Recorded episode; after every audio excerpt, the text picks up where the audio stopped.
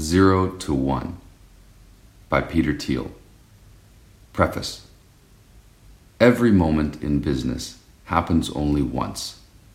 The next Bill Gates will not build an operating system. The next Larry Page or Sergey Brin won't make a search engine. And the next Mark Zuckerberg won't create a social network. If you are copying these guys, you aren't learning from them. Of course, it's easier to copy a model than to make something new. Doing what we already know how to do takes the world from 1 to n, adding more of something familiar.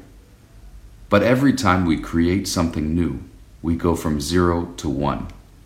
The act of creation is singular, as is the moment of creation, and the result is something fresh and strange.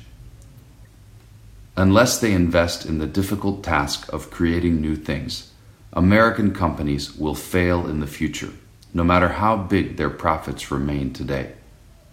What happens when we've gained everything to be had from fine tuning the old lines of business that we've inherited? Unlikely as it sounds, the answer threatens to be far worse than the crisis of 2008. Today's best practices lead to dead ends. The best paths are new and untried.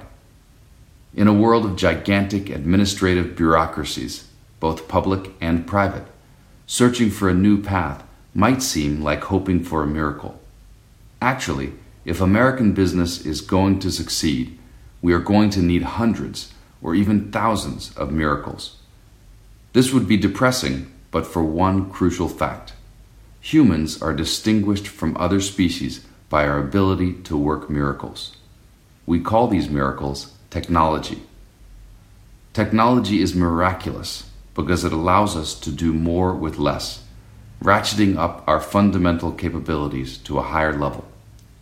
Other animals are instinctively driven to build things, like dams or honeycombs, but we are the only ones that can invent new things and better ways of making them.